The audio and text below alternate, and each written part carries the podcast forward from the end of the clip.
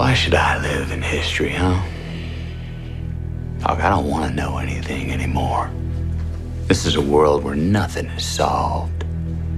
When someone once told me time is a flat circle. Everything we've ever done or will do, we're gonna do over and over and over again. And that little boy and that little girl, they're gonna be in that room again. And again. And again. Forever. No, you managed to get shot.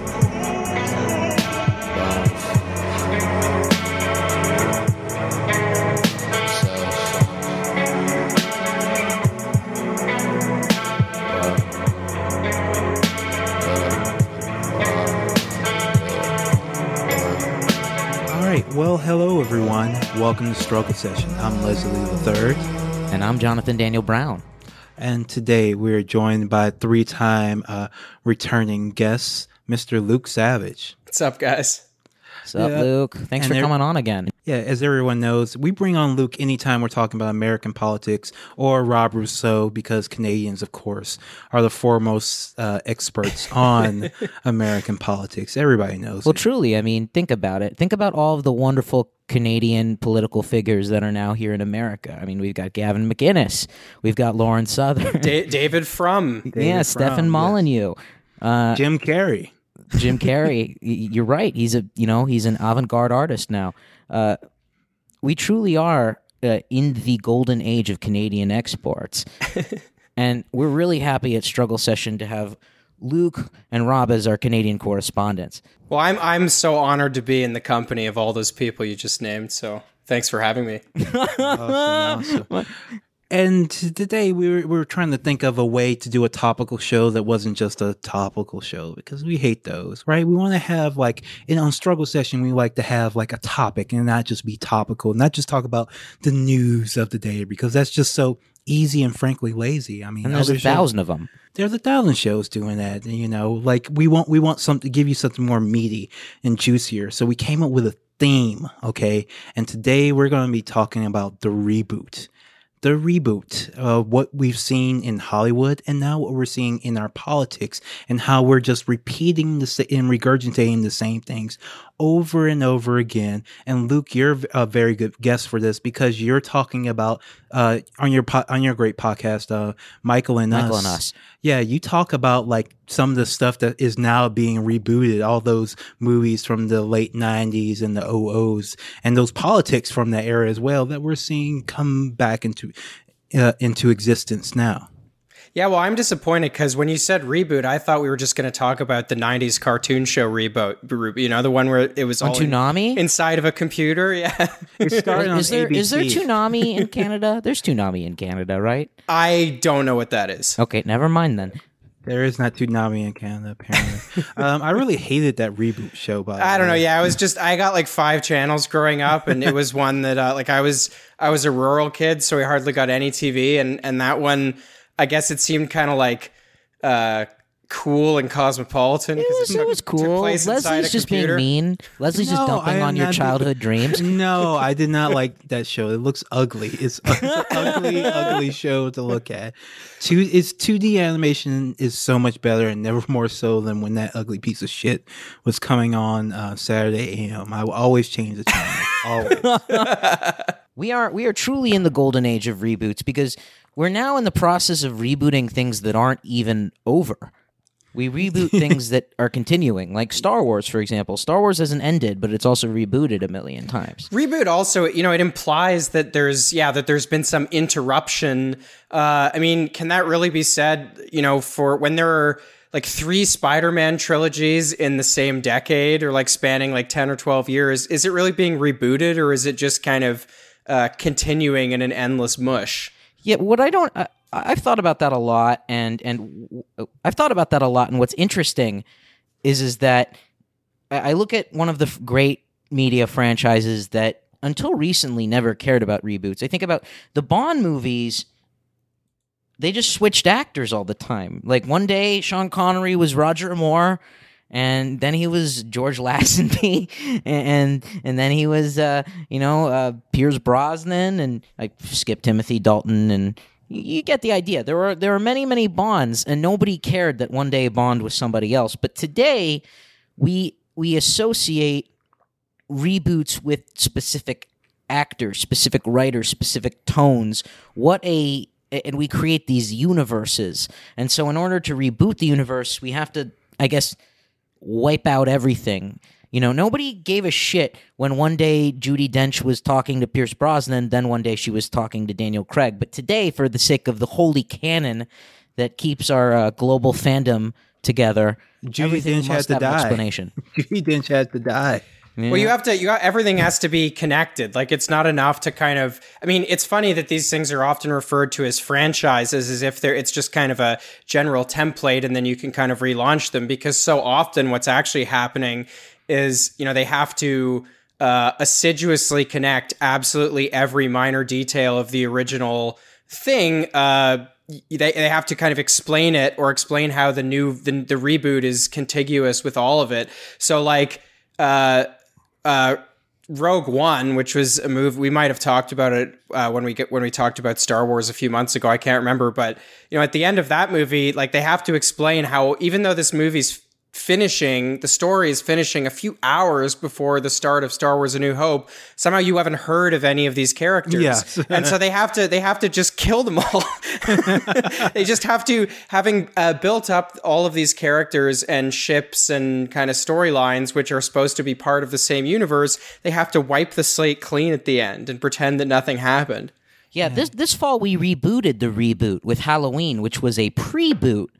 That was a strange one because it was a sequel to Halloween 1 that disregarded Halloween's 2 through 500. and it was like, okay, so all of these movies that Jamie Lee Curtis starred in, they didn't matter, but the first one she starred in, that mattered. And there were nods to the other Halloween movies, but then they were like brushed aside as some kind of gag. Like, hey, remember when that happened in this Halloween? It doesn't matter anymore. Because everyone's in on the joke now and everyone knows all of the formulas of storytelling because we live in a, uh, a sewer of content we have to now let people know they're in on the joke in order for them to feel anything at all. And so that's why our political powers have to reboot the tensions from the 2016 primary. Otherwise, nobody's Well- going to give a shit. Well, before we jump into the politics, let's talk. but I do like the Michael Michael Myers to, to to politics. I'm just proud of myself for that. but before we jump into the policy, let's talk about uh, two literal reboots that people have been talking about lately because they're awful, awful trailers uh, came out. Uh, Men in Black International and Hellboy, and the like. The more you I watch these things, the the like the sicker of feeling I get because you know I'm not a huge Men in Black or Hellboy fan of the original films, um, but they're okay. Like there's something I'll watch on TNT, TNT or FX or whatever if they're on. But these new reboots, like there seem to be ha- at least the trailer seems to be presenting a vision of the this world and these characters from people who like have no idea what people liked about the originals. No, can I make a confession? Uh, I really like Men in Black too, a lot. I mean, it's fine. It's not a bad Johnny movie. Knoxville, Lara Flynn Boyle, Rosario. i It's think a i only saw it once I, I don't remember much about it except that it was kind of uh, more chaotic that's all i, mean, remember Men in Black is the only really good Men in Black movie, to be clear. The other two are not good movies. But Men in Black 2 is a fun watch. It's a bad movie that is very. I, feel like you have to actively look for a reason to hate it in order to really hate it. If you. This is like the quintessential turn off your brain sequel that is just. It, it, it, does something that it just I would watch it over a Marvel movie any day. I hated Men in Black 3 and this trailer for Men in Black International what's weird about it is first of all Sony has no idea how to market anything. But second of all, it it has more references to Thor Ragnarok than Men in Black because it's it's all hinged on the fact that Tessa Thompson and Chris Hemsworth were Thor and Valkyrie. I think it's more less that. I think it's more that like in this film, Tessa Thompson's character is a Men in Black fangirl, who Right. someone who saw the original movies and is like, "Oh, this is so cool." So she's way more into it than and knows more about like how the whole system works than Chris Hemsworth does. It's the same. It's basically the same character that Ray is. It's like, a it's a fantasy of of uh, effortless nerd confidence. Yeah, effortless nerd confidence that leads you to actually becoming uh, the hero, and even more heroic than the actual hero who has all the experience and done all this stuff. Like you're immediately just because you know, like, have memorized the Wikipedia page. One day you're going to be called upon to actually be like in the Men in Black film next to not Tommy Lee Jones, and it's going to be awesome. The original plans for the Men in Black reboot were to do a crossover with 21 Jump Street. I would have really liked to see that because it would have been absolutely insane. This feels like a half measure. This feels like a meta acknowledgement of the influence of Men in Black, which arguably has It has waned a whole lot. I don't think it has. I don't think it's the most influential film It series of all time. time. That's the that's the other problem with this. Is like who is that into Men in Black that they would give a shit like in 2019 as much as ta- ta- it just makes her come her character come across as kind of a loser. What worked about the original movie was that Will Smith was just this tough guy cop who didn't know or believe in any of this sci-fi bullshit, and he doesn't buy into it until like a third of the way through the film, and that's what make that's where a lot of the laughs uh, come from because Tommy Lee Jones is just his day job to him, so he ta- kind of take and so when you see Will react like he does his wow Will Smith thing, it's not just you know a racist caricature. It actually makes sense that he would react this way. Oh no, Agent J having his slow immersion into the world of the Men in Black is what makes the movie. In the beginning of the film, he takes down a perp who blinks in a really weird way. He blinks sideways. It's and so subtle too. Building. You can you could easily miss it. It's so subtle too. It's just this one subtle thing. It's not a big thing that you know changes his world. It's a really small thing that allows him to dive deeper and deeper into it. or at the at the shooting range when the only target he shoots is the girl, the little girl holding a quantum physics book. Yes. Oh. Everything about it is about the guy. He's smarter than everyone else. He doesn't have to be a fanboy. He just is intelligent and perceptive and knows that something is up, and that's what makes him a good agent. Men in Black strikes me as as uh, something very of the 1990s in any case. So I'm not sure uh, how easy it would be to reboot even at the best of times because it it very much very much fits within that mold of kind of uh, 1990s like era of U.S. global do- dominance, the end of history, like the 90s there were a whole bunch of these shows that were kind of about the american deep state and kind of you know ufos and like all these other things that are very quintessentially uh, of that time. Like you know the x files is something else that's like I, like I, I don't think you could have men in black without the x files so like i just don't know what a 21st century men in black would would be Well, we know the 21st century X Files was um, not very good at all. So it, it begs the question, like, why try to reboot this? Uh, were they really leaving? And and another thing is, like, Men in Black was Will Smith and Tommy Lee Jones. Chris, uh, which Chris is this? The is Hemsworth. Hemsworth is not a Will Smith level like personality actor movie star. Well, That's he's Thor, and he's never been able to play a charismatic role that breaks out of Thor. He's trapped. He's been typecast by the machine, and he's just become. He's Andrew Dice Clayed himself. He can't do anything else. Uh, I, I just I just don't think he can do anything else except He's be like not talented a tall, a tall. He's too handsome. Uh, he's I mean he's funny. Like he's not a, like a bad funny actor guy, but like he I don't Yeah, think. But he's no Will Smith. Like he's not. I don't think he is a true movie star. Where people where people will give money just to watch Chris Hemsworth be Chris Hemsworth because that's really just like him being Thor. he's not he's not even a scientologist yes. But, you, but we're talking about YouTube Rewind star Will Smith, right?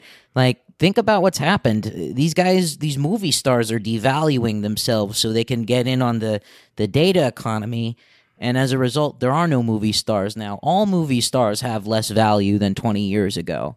Do you think? Do you think like people would go and see a Kirsten Dunst movie the way they would have ten years ago? Like millions of people saw Marie Antoinette in the early two thousands. That'll never happen again. And it's such a it's such a weird reversion to uh, in, in some ways to kind of the old Hollywood studio era where you had you know these big mega studios that were virtually uh, vertically and horizontally integrated, so they controlled like.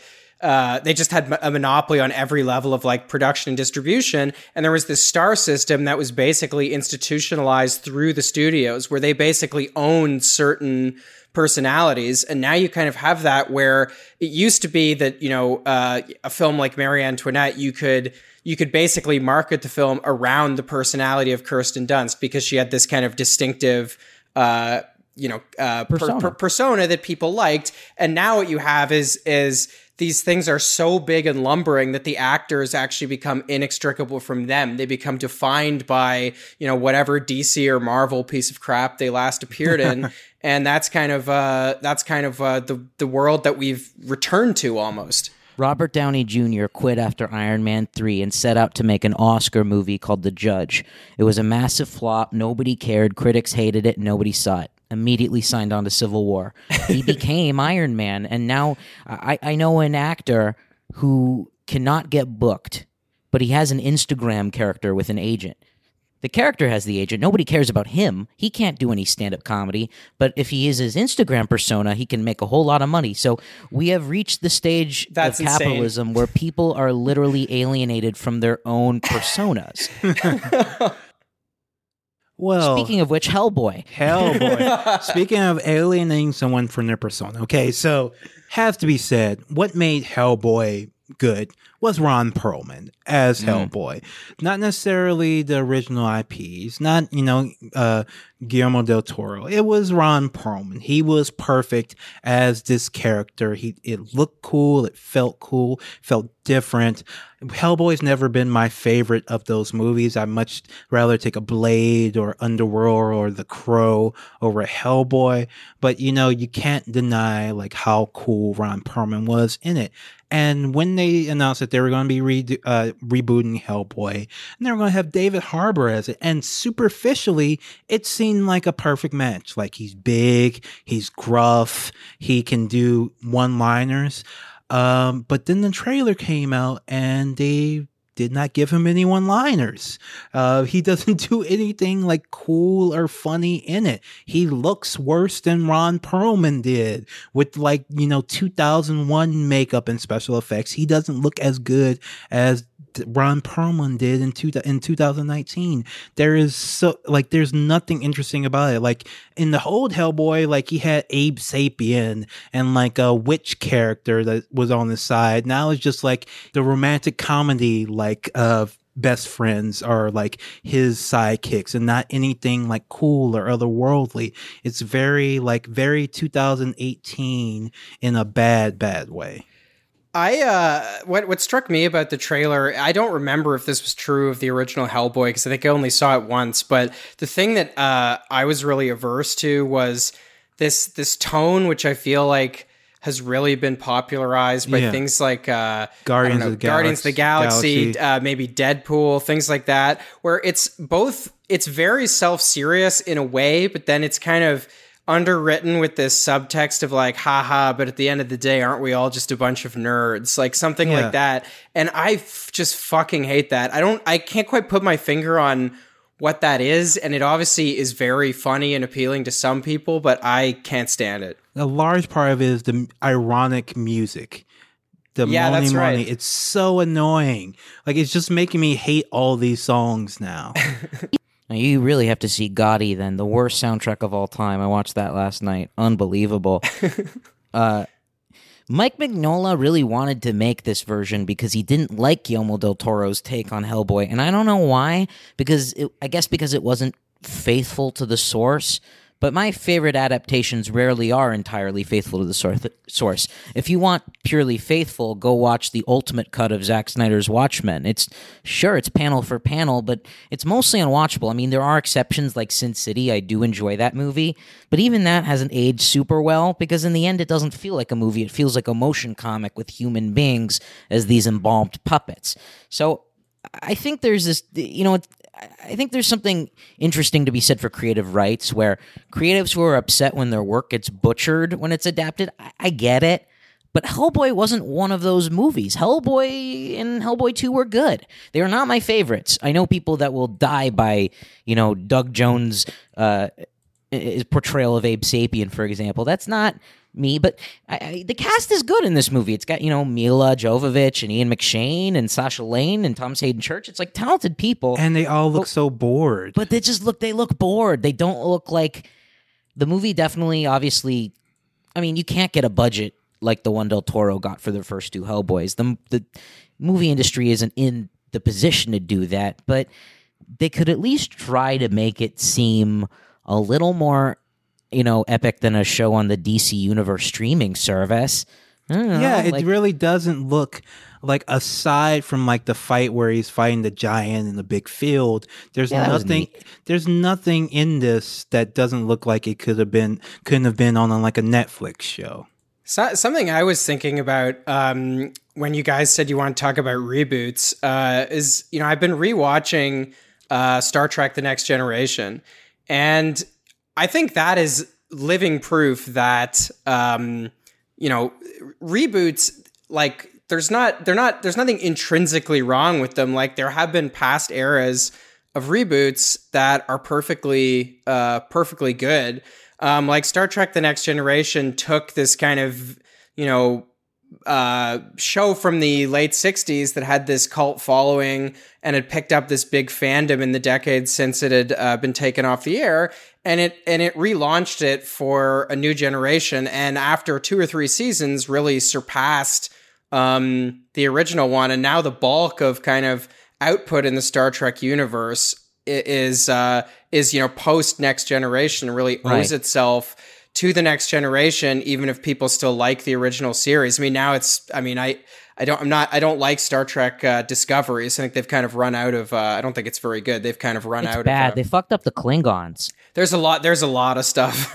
There's a lot of stuff wrong with it. There's a really good um there's a really good article in current affairs called the dismal frontier that i think explains uh, a lot about why it's bad. But um yeah like reboots don't have to be terrible. Uh if they use if they use the original uh, premise as kind of a template and then they actually reimagine it for a new generation that's one thing. But so often that's not what uh, that's not what's actually going on here. The you know the the the original uh, artifact is sort of just uh, dogmatically implied or applied as kind of a um, like a really rigid uh, formula, and then uh, you know, and then uh, basically ends up being a piece of fan fiction.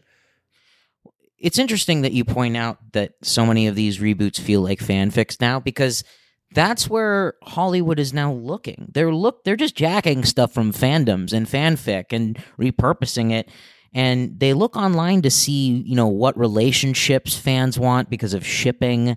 They look on wikias to see what fans are passionate about and they frankly they care too much because if you only listen to consumers and you don't care about the quality of what you're putting out, then all you have left is essentially the American equivalent of like you know a Japanese idol car- anime. it's uh, if you're just pandering to your audience and you're not making anything cool, then all you have is I mean it's a Ponzi scheme. It's not a show. It's not a story. And, and But I so- suppose so- that's how television lasts by hooking them in forever. I mean, look at Supernatural. Totally. And like so much of this has to do with the what the business model is, especially when it comes to these big blockbusters, because essentially they're so expensive now.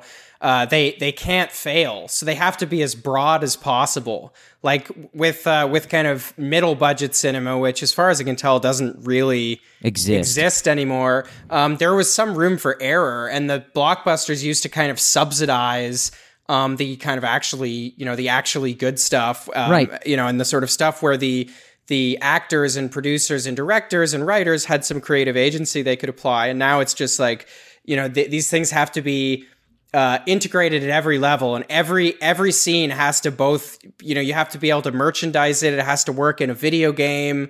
Um, Serialized. everything, yeah. Yeah, it's TV. And big movies are just TV shows now. Uh, speaking of, this is something that just surprised me today. Um, apparently the Bumblebee movie is out and in theaters right now. This is like uh, it's it's some kind of Transformers related thing. Yes, it's the prequel that takes place in the 80s. It's made by Bumblebee sounds like a Pixar vehicle yeah. Well, they're that's what they're trying to do. They're trying to Pixar. They're trying to make a Transformers movies that actually is for kids, which makes sense. I don't know why Michael Bay decided to But to. there's but there's lots of hidden jokes for adults. Am I right? I hope so. I mean, so it's directed by Travis Knight, who made an amazing animated film called Kubo and the Two Strings, and I believe he also worked on. Um, he also worked on a movie called Paranorman. Brilliant animator. Don't know how he is as a live action director. Also, the son of Phil Knight Of course. of Nike. And uh, I'm wearing Nikes right now, and uh, I feel bad because these were definitely made by Malaysian children. Wow, I didn't realize you guys had uh, such lush product placement. yeah, that's that's how we do our ads. like, So we've had Sony and Nike. You guys have to tell me how you do it. Yeah, we nag them. We talk so much shit about it, and then we say they give us money. and we make them give us money. They're our pay pigs, actually. oh no, I no, they. I'm really comfortable in these shoes. It's the it's terrible. Shame on me. Um, I'm wearing them, Uh, but it is what it is. I'm a monster. So they're gonna have the Nike kid make the Transformers movie because he was raised into the world of business. He understands franchises. He understands product placement and merchandising even before he makes a thing. It's a smart business decision to hire a creative from the world of marketing and and uh, and executives. It's it sucks though. I don't want to. It's a shame because uh, long term there's going to be no room for creatives except for the children of global wealth. I remember last year there was a movie that half of my friends were raving about called Nocturnal Animals, and it made me a little uncomfortable because it was directed by Tom Ford, like uh, the suit guy. But here's the thing: Tom Ford is the single made one of the best films I've ever seen in my entire life. He he actually like understands film probably better than any t- first time director I've ever uh seen because uh, He's talented a without single, a doubt. single man was absolutely, absolutely Stunned. Amazing. Uh, so I, I stand Tom Ford. He's like, it's not like that any of these rich people, all these rich people are bad. Um, and he's not like making his, letting his son direct these movies. Like he's actually doing it himself. So Tom Ford, Tom Ford is actually good. Yeah, Studio Laika, like which is, I mean, I hope I hope that that animation studio pays people well, but if it's judging by his father's business practices, I, you know, probably not. All right, so moving on to the political reboots. Um, I know, um, Luke, you have a few uh, thoughts on this, but right now, what we've been seeing in the past few weeks is people trying to give us a new, newer, younger, wider Obama in the form of Mr. Beto O'Rourke, um, which is kind of weird because um, last I checked, Obama actually won his Senate seat instead of losing it. And, you know, he actually had like a presence on the national stage even a couple years before he ran, while Beto is just, you know, like what really disturbs me was the article that basically said like all these former Obama staffers are kind of glomming onto Beto and think that he should run in 2020. And my, my real thing with that is Obama already ran, one and was president for eight years, and he accomplished jack shit. So why should I get excited about Beto given being given the opportunity to do the same thing? I think I think the excitement from those people is very instructive um, because it, it shows that like for them uh, the the point of politics is uh, you know is to experience a particular kind of sensation, a particular kind of excitement. Um, for a lot of those people, uh, they never left 2008. Um, you know, politics is just an endless quest to return to that, you know, shining city on the hill that was, you know, change we can believe in. Um, and I think that extends beyond just the Beto O'Rourke, uh, the Beto O'Rourke situation. I mean, it's it's a real embarrassment of riches in going into 2020. I don't know uh, I usually have strong opinions, but I don't know who I'm going to support as a uh, host of an ironically branded Michael Moore themed podcast. I mean, is it going to be Beto O'Rourke? Is it going to be Uncle Joe Biden? Is it going to be John Kerry? Kirsten Um, Gillibrand, yeah, I mean, um, Kamala Harris, there's there's so it's a real it is a real L.A. Mayor Eric riches. Garcetti. I, I, Nobody's- I'm I'm I'm I'm I'm uh. I'm I'm uh, I'm most looking forward to uh, what I hope happens is some sort of unity ticket. And uh, I think third time's a charm for Joe Lieberman. So uh, you know, Yeah. pair pair him, and you know maybe he runs as a dem. He's the Democrat, and maybe uh, Romney. Romney is his yeah yeah, and and John McCain's you know dying wish to uh, have uh, you know the worst presidential ticket ever ever created by the American ruling class can finally be realized. You know, ask ask the Israelis in the early 2000s how creating a centrist unity party between Likud and Labor worked out.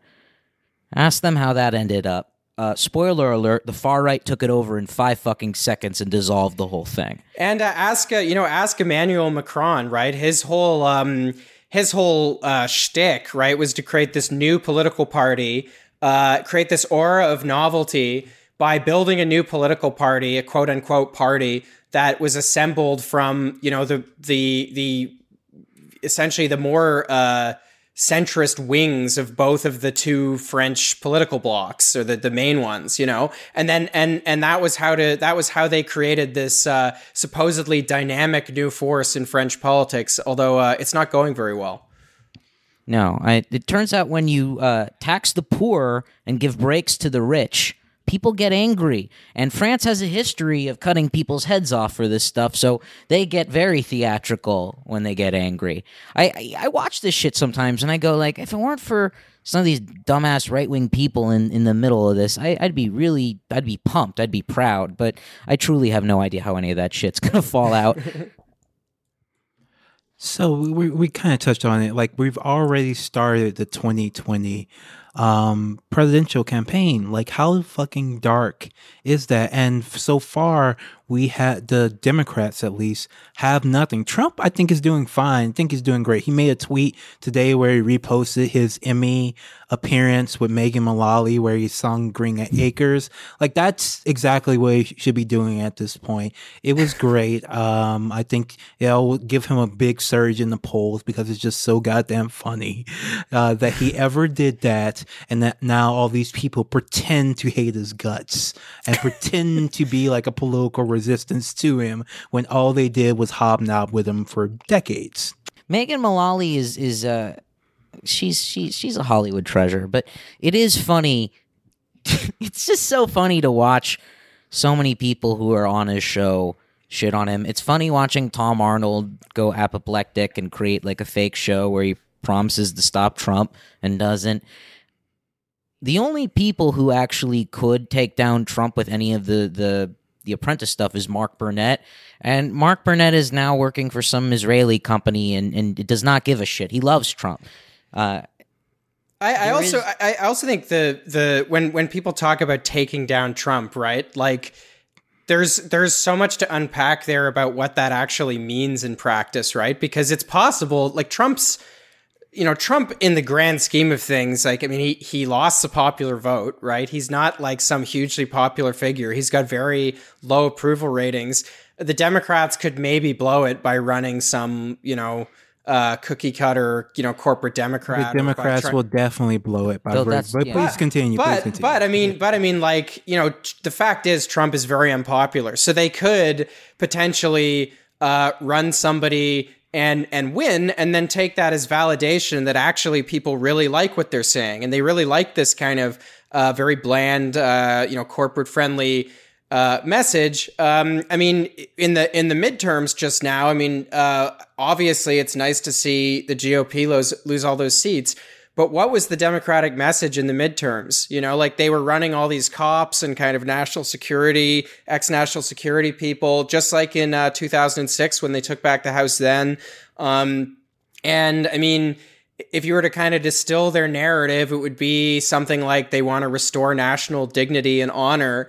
And I think for a lot of people, you know, going back to uh, the theme of reboots and you know the the uh, emotional investments people are already making in figures like Beto O'Rourke, defeating Trump is just literally about defeating him once at the ballot box. There's no sense that there's an overriding consensus that's rotten that produced Donald Trump, of which No, Donald no, Trump is symptomatic. It's like we just have to. There's just a reset button somewhere that we can push and we can make it all go away.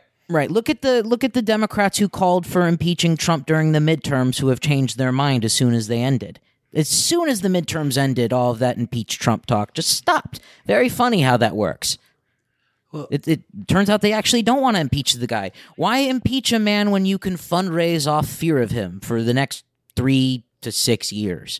It's uh, it's incredible for me to me. It's incredible to me to reflect on how much darker the American political situation would be if Bernie Sanders just didn't exist, or if he hadn't, if, if he hadn't, if Bernie Sanders hadn't uh, run and achieved the success he did in 2016. I just don't know. Oh my God. uh, where I would where I would find uh, any optimism. Jeez, like, uh, but good, but thank you for bringing up Bernie Sanders because another Yes. reboot that is happening right now is the 2016 um, Democratic primary. We're doing it again, folks. It's happening again. Isn't that the line from uh, Twin Peaks? This is much creepier than Twin Peaks because basically all the dipshits and shitheads who shanked Bernie at every single opportunity, who smothered his campaign in the crib before it had a chance to get real momentum, Fucking and, lies. and save us from from Donald Trump. That's what they. That's how they would phrase it. Um, they did all that. All those same accounts, all those same people are doing a fucking again. They're saying He's the too same shit. old. He's too. He doesn't know how to talk to black people. Did you guys uh, did you guys see the uh, the poll the other day that Clara Jeffrey Yes. was circulating, right? And uh, and and which Joy-Ann Reid also uh, boosted. I Of believe it was the same poll, and she described the sampling, which w- was of course of uh, you know donors and and you know Democrat Democratic Party apparatchiks. Uh, and she described it as uh, a poll of politically active women of color. yes, of course, of course. Like Cla- Clara Jeffrey, like she she is the editor in chief of an actual magazine that is printed that people pay money for. Na- named for a great American radical. Mother as well. Jones, Mother Jones magazine. This is not just some random shit poster. This is not some bored wine mom. This is an actual person with real influence and power who could be doing and talking about anything. She could be promoting even she could even just if, it, if she doesn't like Bernie Sanders, she could at least be boosting and promoting another candidate. But instead, she's like basically creating a fake. Uh, uh, she's uh, falsifying this poll in order to say, "See, uh, black people don't like Bernie Sanders. This is proof." despicable. It is complete, and she won't, you know, back down, won't correct herself, even though like tons of people have yelled at her and told her that you completely misinterpreted this poll. Even the original article that she, you know, was quoting had all this context in there. It wasn't like she was confused. The original article does say that this is a poll from one special interest group that only that covers women of color, not black women, women of color. Those are two different things. Um, who are donors, influencers, etc., etc. Not you know a big poll of random voters to give a real idea of what the average voter thinks about these candidates. It was like no establishment establishment women of color like uh, Kamala Harris uh, more than Bernie Sanders. That shouldn't really be a shock uh, to anyone. two years ago, these pundits, these political lobbyists, these consultants, these opinion writers, they had power. They had people in, in power. They had a, a White House that was occupied by Democrats. They lived comfortably in liberal cities. They felt that they were comfortably going to win. They got their asses kicked. So, what is so infuriating is the cockiness that they had two years ago has returned. They have no sense of of any sense Uh, of what has come to pass over the last No two years. They don't care. shame, no- no shame, no humility, no hat in hand, no. We fucked up. Robby Mook writing editorials again. Like, why would you ever leave your house, dude? Like how you how I don't know how these people like show themselves their faces in public after the crushing and humiliating defeat of everything they believed in as personified by Hillary Clinton. Especially when people like you, JDB, were telling them what was going to happen. You were telling them that tr- they mm. are the Clintons are going to blow it. Broke my brain. Trump is going to win, but these are the people who who's and now they're coming back. They're rebooting themselves. Basically, it's it's not even they're basically and saying the same shit they said before. The same f- basic fud about how black people uh, like. It's so funny because they try to say on one hand, black people are the black backbone of the Democratic Party. Black women are the backbone of the Democratic Party. But they also try to imply that if Bernie Sanders wins, black people aren't going to turn out to vote. Black women won't turn out to vote. They're just going to all abandon the party if Bernie Sanders is the nominee. Is their implication while at the same time saying they're the most we're the most reliable people to vote for Democratic Party. And there's a there's a fucked up thing that the Democrats are trying to do, and this is something that that I've talked about with Leslie a few times, but it's not something I've, I've talked about on the podcast before.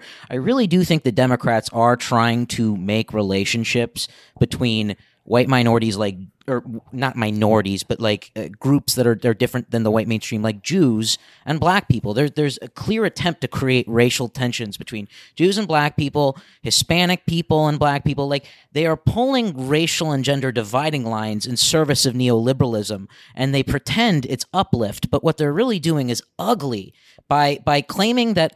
Uh, you know the majority of black women support Kamala Harris's policy over the other policies of say someone left of her. It creates i mean first of all it's designed to promote a cult of personality so she can uh, win the primary which she won't. But second of all it's designed to create tensions between by by by essentially saying if you don't support Kamala Harris you are betraying the will of black women. It's designed to make guilty white liberals vote against what they know is the right thing for all people in an attempt to be progressive towards women of color and it's shameful Well, they're using this. They're using just using black people as a tool and Yeah. a cudgel to promote their um, political agenda, which is what the Democratic Party has always uh, done. It's not new, always but it's just as ugly. will do. Like I like one the what really tells they really told on themselves this week too with the um Russia Gate reboot, which uh, you know remember we forgot about Russia Gate like around the election, but now it's back, and now their new thing is basically they're repeating the same thing where Russia was trying to influence black people to not vote for Hillary Clinton. Russia took out uh, Instagram ads to say that the Clintons were bad to black people.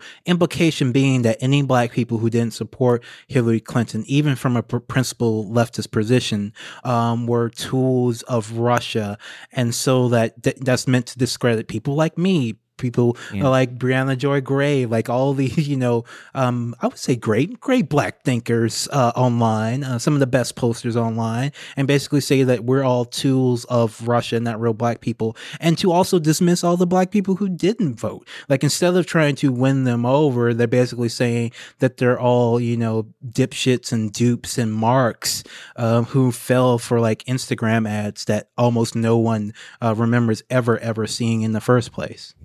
And by the way, dur- during the height of the Cold War, you better believe that uh, the fear They of the the Russian same thing. communist was used to stop civil rights activities. No, they co- they did they did the same the same thing was done by liberals during this time, uh, or liberals or right wingers saying that you know it's the communists who are stirring up black folk. It's always it's the Russia who's stirring up black folk. No, it's racism that stirs up There have been there have been uh, there have been stories about how you know Russia is using memes to promote Black Lives Matter and things like that. Um, and I mean that is that is just pure like it's it's sort of like digital McCarthyism, Yes. you know. Mm-hmm. Um, but I was going to say, you know, 2016, and you know, riffing further on the theme of reboots because there's going to be more uh, things like this ahead. But 2016 really gave us so many innovations in how to use kind of uh, how to twist, you know, the language of you know emancipation uh, towards uh, you know uh, privileged uh, privileged you know business friendly ends. I mean. Uh, the the the whole narrative among kind of the Democratic mainstream during those primaries was that um, Hillary Clinton, this you know fairly orthodox machine politician who has you know along with her husband become a multimillionaire uh, with you know speaking fees to banks and and other interest groups. Uh, that she was the actually she was kind of rebooted herself. Um, you know, post 2008, when she was the candidate of hardworking uh, white people, Yes. which was her own campaign message, um, as as opposed to Obama, who it was heavily implied was the candidate of uh, those lazy uh, other people. Um, you know, uh, Hillary Clinton was reinvented in 2016 as this lifelong champion of the opp- oppressed. Meanwhile, Bernie, meanwhile, Bernie Sanders, yeah, meanwhile, Bernie Sanders, um, this you know working class uh, Jewish guy from Brooklyn who spent his entire life fighting on the side of unpopular causes, Stealing uh, was- was- electricity. he was that's right. Yeah. He, he was he was turned into this this avatar of like white male privilege. Yeah. Right. You know, and it didn't matter that his frank- base was essentially like young women. Uh, that's the that's the narrative those people went for, and in in new and I'm sure even more grotesque ways in the months ahead, they're going to figure out how to double down on on all those narratives and create new, even worse ones. I'll tell you what they're going to do. They're going to use the Israeli lobby. The Israeli lobby has intentionally been sabotaging Jewish communities for the last 10 years in service of basically the right wing policies of Netanyahu and his cronies. Since Sharon died, it's been a power vacuum. And when Madoff. I mean, this is a little complicated, but Madoff was essentially financing so many Jewish nonprofits and charities that when it fell apart, people like Sheldon Adelson came in and filled that financial gap and pushed a lot of these organizations towards right wing thought. And so, what's so frustrating is you saw it in 2016. You saw Jewish communities shun Bernie Sanders by and, and they would use the Democratic Party to say things like he wasn't Jewish enough or he didn't support Israel enough, and as, as if that was a barometer of what made a good Jew if you supported Israeli policy. It's infuriating. Well, and then of course there was the the other thing that happened where uh, you know, and you know, speaking of Clara Jeffrey, did you guys see that? Uh, uh, it was it was uh, I think she was uh, it, it, came, it came up yesterday on Twitter. It was from 2016, Yeah. but she tweeted that weird. It was like it's such a strange image. Like you really have to see it for yourself. But it's kind of this anti-Semitic uh, caricature, and she just captions it. Bernie Sanders, aka Chromo the Great. Yeah. Now I don't even know what that means. I do. But I do. Uh, so to be fair to Clara, who is a complete and other stupid, pe- Imbecile. stupid piece of shit, um, she that is a that is from a children's book um, th- na- uh, about a wizard named Croban the Great, drawn by a Jew, drawn by a Jew, Jewish illustrator. But it's still, uh, I don't know about that one chief to post that during the presidential debate to say Or that. what, what about what about that? Uh, what about that tweet that, that's about how uh, you know Bernie or Hillary Clinton is the modern Jesus betrayed by Yeah. Judas, saw that. and then you know in brackets or perhaps triple parentheses, aka Bernie Sanders. Yes, I mean, which uh, was retweeted by Debra Messing. I And Yeah, the just the Jewish other day. woman, She's Jewish. Like that's what blows my mind is we're seeing we're seeing a huge, huge cultural gap between wealthy Jews and non-wealthy Jews, and there aren't that many Jews. People think there are a lot of Jews. There's 12 million Jews on the planet. There are more Mormons. It is we are a and I say we even though I don't believe in the religion, but I'm I am a Jew. It's weird. It's complicated. It's a half ethnicity, half religious thing that you can't really escape. It's like the mob. and uh, once you're in, you're in. Uh, uh, but what's so frustrating is that these political attacks from rich Jewish communities that are often connected to AIPAC affiliated groups are designed to create chaos within the community and turn people against each other. And it's happening. I have never seen like you know the the, the Jewish synagogue I went to. I've never seen I still know people who go there and like everyone's divided, everyone's fucked up, and that's exactly how you know these politics work. It's pure divide and conquer. Well, here- there's nothing else to well, it. here's how we bring everyone together, uh, JDB. Um, if you may not know this, but Beto has long been a supporter of AIPAC. Every thank time they call him up, he he he he trots down there. Their Facebook feed is just filled with Beto. Uh, yeah, he was he was tweeting about he was tweeting about them just the other day. Yeah, he loves AIPAC, and I think if you want to, you know, unite this, you know, fervent left wing um, brought forth by Bernie Sanders, and you know, this fervent right wing of the Democratic Party that just, you know, loves loves to be in power and doesn't really have any, you know, real political leaning whatsoever. then you know you can all find a vessel in Beto O'Rourke. I think. Well, you can be whatever you want to be. I mean, Beto, people talk about Bernie Sanders as if he's some magical messiah who can solve all of your problems sarcastically. By people, I mean centrists and right wingers. They talk about Bernie as if we treat him like he's some pie in the sky fantasy guy who wants to wave a wand and absolve us of our debts and break up the banks and magic. We, we're accused as leftists of magical thinking all of the time by people who project the most bizarre shit on O'Rourke. I mean, obviously, at this point, we have the famous um, Leah, what was it, the, the Media Matters lady who talked about how much Beto makes her come or whatever. You guys know what I'm talking about, right? Oh, Yeah, I mean that that tweet gives me nightmares. I don't Oh, want to think about it. I, I think I blocked it out. I know that exists. I have, you I'm know, gonna- I've I'm put that into a worry. room deep Oh, please, into my mind don't, palace. please don't read it. Yeah, I put that deep in my mind palace so I could not uh, see that. But, but but you're you're absolutely right that there's a there. I mean that that whole narrative of how the Bernie Sanders thing is a personality cult. Um, I mean.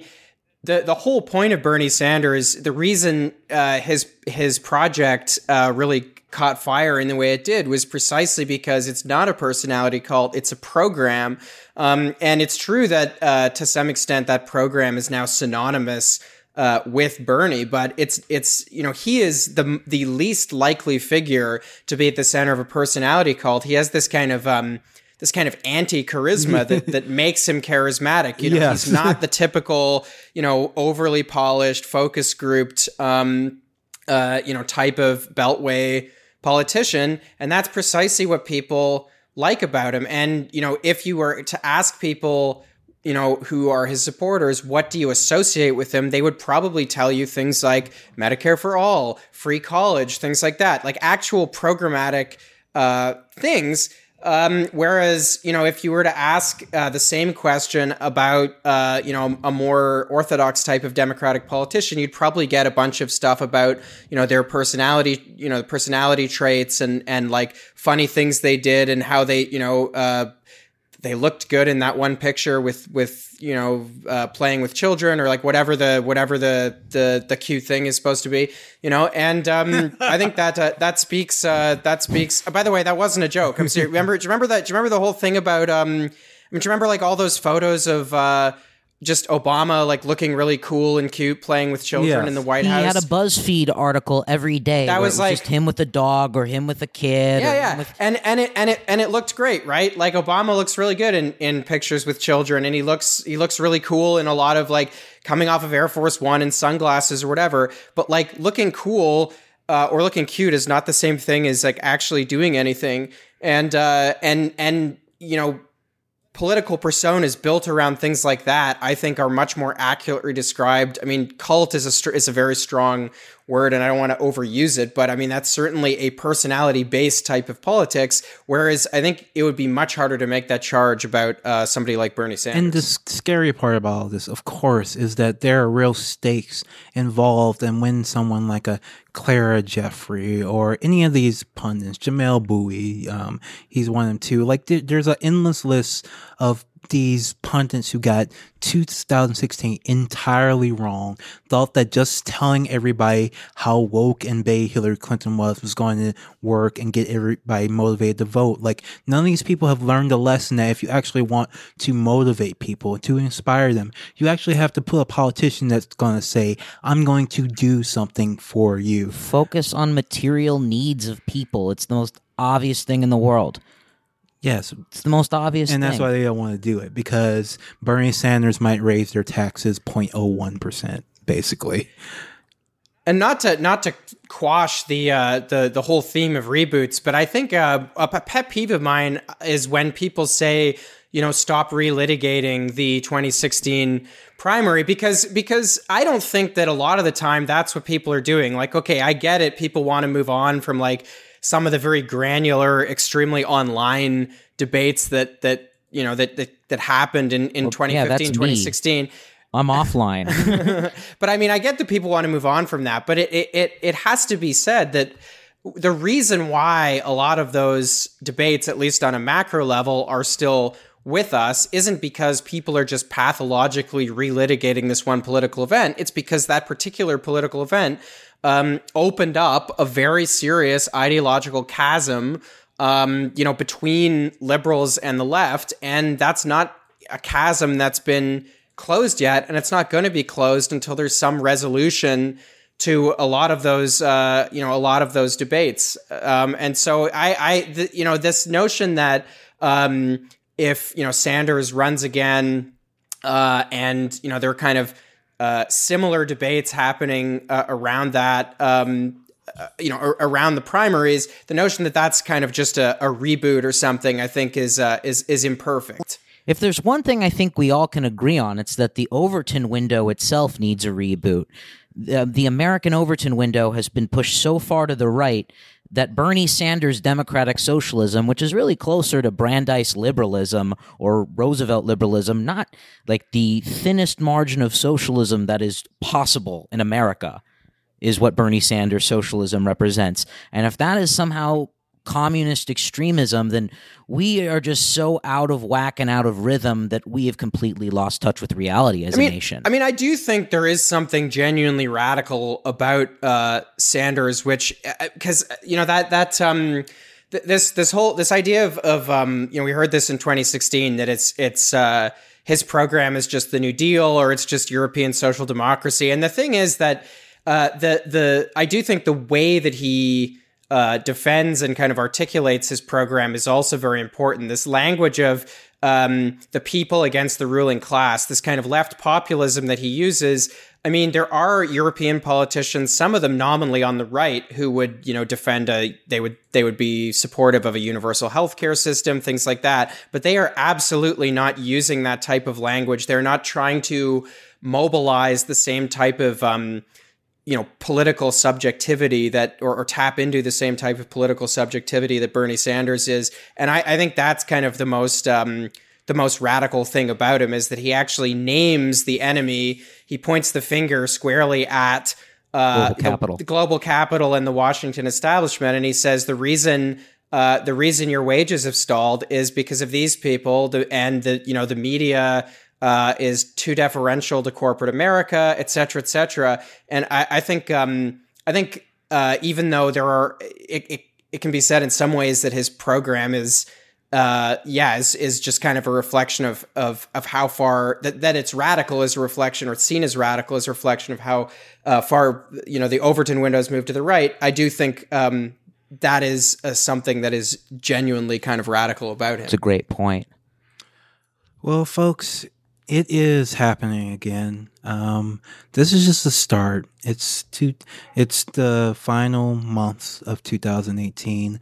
We will be talking about these same goddamn things, marching towards the human extinction that is inevitable due to climate change. Which, no matter, are you ready for the next 20 months? No, no matter who we elect is going to, you know, come and decimate us all, and we deserve it. Um, so just, you know, thank you so much, Luke, for uh, coming on and talking about this. Yeah, on that note, happy holidays, guys. Yep. Yes. Merry Christmas. Happy post Hanukkah. It's over now. Uh, Hanukkah actually is not an important holiday at all. It's just a. It, yeah, I'll get into it another time. it doesn't matter. Uh, it's Jewish Christmas for Americans and Europeans. It's a. It's just a present holiday. But I will say that if no matter what you celebrate, we appreciate you hanging out and listening to Struggle Session. And uh, thanks so much. Peace.